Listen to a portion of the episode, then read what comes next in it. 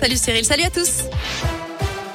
Et à la une de l'actualité, un millier de classes fermées en France, un taux d'incidence qui dépasse les 100 cas pour 100 000 habitants. L'épidémie de Covid semble bien repartir, mais aucun confinement n'est prévu de près ou de loin, assurait ce matin Gabriel Attal, le porte-parole du gouvernement.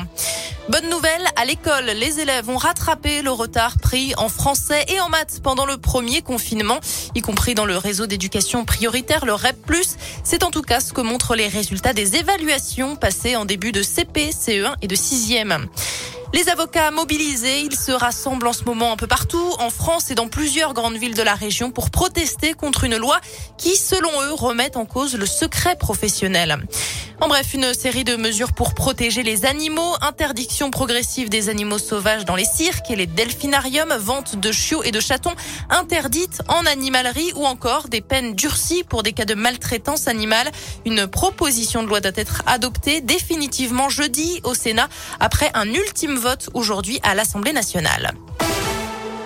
L'actualité dans la région est l'hypothèse du suicide confirmé dans la mort d'un détenu de la prison de la Talaudière près de Saint-Étienne jeudi soir. Retrouvé mort dans sa cellule, ce jeune homme de 27 ans domicilié dans le Puy de Dôme était mis en cause dans une série d'agressions sexuelles et de tentatives de viol dans la Loire et en Auvergne.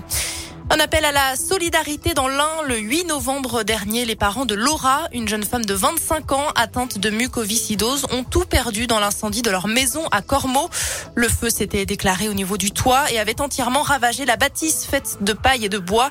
Pour aider le couple et ses trois enfants, Caroline, une amie de la famille, lance un appel aux dons. Cette cagnotte a déjà permis de récolter près de 7000 euros. Pour participer, vous trouverez le lien sur, sur l'application et le site radioscoop.com. Culture et bientôt un nouveau festival de musique à Lyon organisé en partie par le Loup Rugby. Les premiers noms sont sortis ce matin. Six artistes dont des rappeurs mais aussi Stromae qui revient cette année après quatre ans d'absence. Il y aura aussi les Black Eyed Peas. Ça s'appelle Inversion Fest et ce sera les 17 et 18 juin prochains. Le week-end précédent la fête de la musique au Matmut Stadium à Lyon.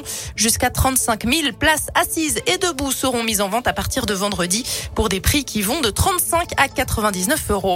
Du sport pour finir et le dernier match des Bleus pour la qualif au mondial au Qatar, c'est ce soir en Finlande à partir de 20h45. Les Bleus déjà qualifiés pour la Coupe du Monde.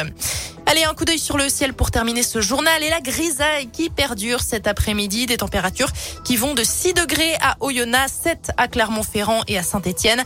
Pas de grands changements attendus demain. Hein. toujours ces nuages qui vont perdurer et même peut-être un peu de pluie par-ci par-là dans le Puy-de-Dôme, notamment la Loire et la Haute-Loire dans la matinée. C'est la fin de ce journal. Je vous souhaite une très belle après-midi à l'écoute de Radio Scoop.